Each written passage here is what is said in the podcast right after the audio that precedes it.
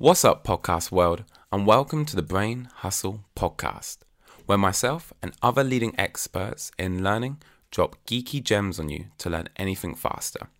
I'm your memory and speed reading coach, Jordan Harry. The ability to learn anything faster is a superpower and will transform the way you learn and think. Remember, time is the only thing you cannot get back. It is precious, so waste it wisely. What's up, podcast world? It's Jordan Harry your memory and speed reading coach, episode 2, part 2, with my favorite and our first guest, Naomi, our emotional coach. Now, if you remember from part 1, we explored why it's okay to feel sad, why you don't always need a reason. Well, now in part 2, we're going to be looking at well, how do you actually regulate your emotions? What do you do when you find yourself losing control, especially during high pressure, high stressful, conversations where conflict may arise if and when you say the wrong thing. And as I found, as soon as you become emotional, you start losing. So in this episode, it's probably the most important one. So don't worry about listening to part one. If you're here, stay here because you're going to find out what you need to do when you find yourself losing control. Self emotion coaching and action. So pause and tune for empathy. So actually, that that's another really question is how would I respond to somebody else reacting the way I'm reacting? So, you know, when one of my kids flips, I reach in and I hold them because that's what they need in that moment. Maybe, depending on why they're flipping or what's caused it. And so, um, actually, so when I'm flipping, what do I need? Actually, I need to just stop for a minute and recognize what I'm feeling and that it's okay. And you know, I've written down here, there is no such thing as bad emotions. Um, all emotions tell us something, tell us what's happening, tell us what we're feeling, they inform us of what we need. So, so you know, people say, "Oh my goodness, I feel so sad all the time." Well, actually, sadness is not a bad emotion; it's a difficult emotion. Um, you know, the same with with disgust and fear and anger. They're they're not easy emotions to carry, but they're all really, really important. All emotions are equally valid. Um, so validating labels, so that is literally articulating what you're feeling. I write, I journal a lot. I write down a lot of um, what I'm feeling, um, which helps me sort of begin to unpack why. Um, and then understanding. So as we talked earlier, consider what happened. Why did I feel or respond in that way? That's a bit, especially if it's an extreme response. Have you experienced it before? And what are the consequences of of what you've experienced before. How did that work out? Um, and I put natural and engineered because there's the physiological and the actual responses, and then the engineered responses are the things that we may do or not do to feel better or change it or whatever, if that makes sense. So with children, you know, if they've not managed to regulate and they put their fists through a wall, well, there's two consequences that you know there's there's two things that need to happen there. One is the working out why they did what they did and helping them understand. But actually for me and my kids they would be paying to fix our wall. So they also understand there's a consequence as well a monetary consequence. So that's a slightly different slightly and the fixing the wall consequence is that an engineered one? That's engineered. Yeah. That's, so the the consequence so there's two engineered consequences. The, the hole in the wall. So they chose in that moment not to regulate, to put their fist through the wall. Got you. But I'm choosing as the adult to, you know, give a, a monetary consequence, as it were. So, um, but emotional coaching in children is this all fits in, but it's a slightly different um, focus. Um, and then problem solving. So how to manage going forward. So actually, I recognise I was offended by so and so ignoring me in the street because when that happened to me at school, it resulted in in whatever, you know. So um they, so it's recognizing what that is, being able to unpack it. And so how am I going to manage going forward? Well actually if I see somebody and they ignore me in the street or a colleague doesn't respond to an email or whatever that looks like, I'm going to choose to believe that that's an, that's on them, or I'm going to. It's kind of settling how you're going to manage going forward. So for a toddler with a breadstick, you know they're gonna keep breaking it up into a thousand pieces and see what you know they're to keep exploring and and be able to grow this is all about growth as well so each time we manage a potentially stressful or conflicting situation using self-regulation um, it grows our ability to do that next time, like any kind of learning. So, um, so this, um, I've, I've brought this in a little bit because um, this actual diagram here, the wellness to acute need, is one that's used um, around mental health, but it, it, applies to emotional health as well. Um, and I brought this in because I'm really aware um, that there's a lot of big feelings knocking around. I'm really aware that for a lot of people, mental health is a challenge. I didn't want to ignore sideline mental health because emotional health leads directly into mental health. Mm. So um, not many people have seen this as a model. Um, wellness is when we're at our best and we're feeling great and life is brilliant and we, you know, even in the challenges we're doing really well, going through to acute need, which is acute need is diagnosable mental health. So that will be depression or anxiety or all the other things. And um, Jordan, I noticed actually when I was listening to the live on Friday that you acknowledged that your own experience of mental of of adversity in mental health is quite limited. And mine is too. I did I did have postnatal depression after my second child, so mm. I have mm. some insight. So most of my knowledge is learned, um, and I appreciate, you know, so I'd like to put that in as a bit of a caveat. Um, I don't want to come across as flippant in this at all, but um, so normally this is it's quite a good thing to look at, at where we normally function. So we we all go up and down the scale. So we all have really stressful days. Distress is where it goes into toxic stress, so where it dry it is behind everything that we're doing. It's kind of a, a part of a driver. Acute need is diagnosed or diagnosable mental health um, conditions. So um, I just find it quite helpful to sort of recognize where I'm defaulting to in any given week.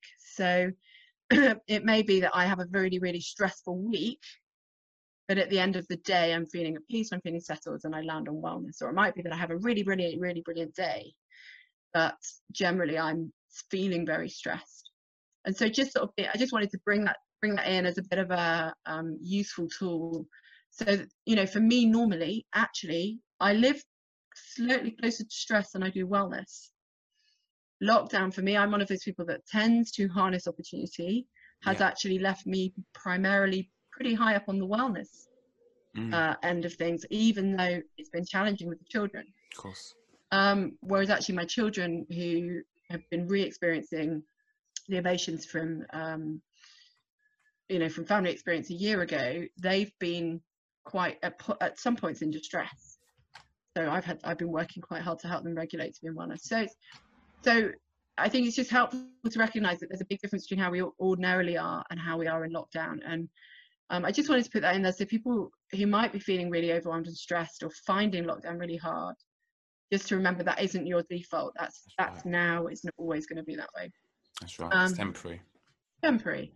Um, and and for some, lockdown will cause will be causing to re-experience big emotions from the past and so actually it feels bigger and it may not be a temporary it might be a an in well it's all temporary but it may be an interim that will enable you to get the help you need to address mm. some things from before so i've put help please reach out um, to me to anybody um, the biggest lie out there is that um, it's a burden to share what you're struggling with it's the hmm. absolute it's for me i find it somebody somebody said to me this week actually oh I don't believe that a problem shared is a problem halved. I believe that by sharing my problems, I'm just um, burdening other people. And my response was no. It's for me. It's I when people share what they're struggling with is an honor.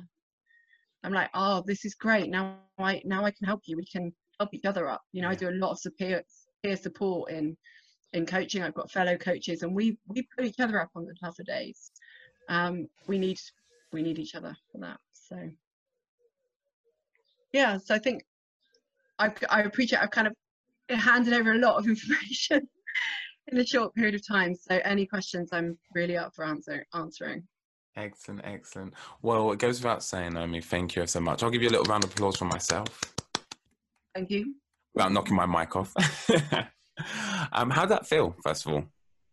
Um, well, as I said before this, I'm passionate about this. So Beautiful. I think my my biggest concern when I do these things is that I talk too fast and that I over communicate and then miss things that are important. So I actually haven't looked through my notes while I've been doing this. I just kept going. One thing I didn't say actually is that actually just naming the emotion, so in that moment where you're struggling, to just say out loud, I'm feeling offended right now, Ooh. that immediately engages the top part of your brain. Yeah. It's been going to use proven. that. Wow. It's been proven that just naming the emotion enables regulation. Jordan, when you- I'm feeling offended right now. well, well done. You'll be feeling more regulated for saying so. So it's it's amazing. It's amazing. So just so that's why if you see somebody that's, that's feeling really sad or Yeah. looking really sad, just go up and say, "You you you seem really sad. Mm. I'm so sorry. Are you okay?" They will immediately be able to, should immediately be able to regulate. But the other thing, um, you know, those moments where you really need a hug. Where you're just like, whatever's going on, you might not even know what's going on. You really need a hug because of the vagal nervous system that expands through our entire body to all our nerve endings Yeah. being directly linked to the amygdala sometimes people can't hear if they're in a distressed state or Mm. if you're in a distressed state you can't hear by physically touching somebody it sends a signal up to the amygdala that you're safe and regulation can begin Wow. And I almost wish you could. I mean, I'm, I'm going to do my hardest to make sure people hear that soundbite alone. Because as you know, I was on a IG live about anxiety. And in fact, we've got um, a young lady called Arissa in here Mm. who um, actually had, we'll talk past tense, had um, struggled controlling her anxiety. And at times she would say, Jordan, the last thing I want anyone to say is it's the logicalness. Like, oh, don't panic. Come on, you've got this coming up. Mhm. And it almost felt at times that she was deaf. You know, she, you just didn't want to hear it. Mhm. And you hear from even guys and and women that Mhm. sometimes all they need is a hug. absolutely And myself, of course, with my bias has been very logical think. I'm like, well, hug's not going to fix that. However, as you've just pointed out, physiologically it's Wow. proven to work. So i have a child who i work with. He's one of my favorite clients. Um he's eight. I can't tell you any more about him but when he is really triggered he is and so angry. And so i'll just come along and say i'm just I'm just going to put my hand on your back. And he won't say anything. I'll Mm, just put my hands on my back and then i'll just say obviously with children you have to explain what you're going to do and make sure you you know there's consent you know i'm just going to rub your back and then moving on i'm just going to put my arm around you and he'll calm down wow. and then we can talk about what's happened. Um, and so it's absolutely proven to work. And I, it's interesting actually. I was on a walk a few days ago in the evenings. I go for my oldest is old enough to babysit. Yes, so I go out for. The, I live right on the edge of Bath, so I've got beautiful walks. So I just go and walk for 20 minutes, half an hour. And and the other day I was walking, I was like, I just found myself crying. I'm like, I'm feeling so sad. Why am I feeling so sad? What is this? And and I was like, I just need a hug. I really miss hugs why am I missing hugs? Oh, actually, I'm really sad. And actually, I was revisiting a pocket of grief. That's what was going on. But I identified it first by the recognition that I just needed some physical touch. If you want to transform how you learn by reading faster and remembering more, then join other lifelong learners like yourself for completely free for 30 days. Crazy, I know. And what's crazier is after that, it's only £4.99 a month. No contract, cancel anytime, because our mission is to make memory and speed reading training accessible to all. And remember, time is precious, so waste it wisely.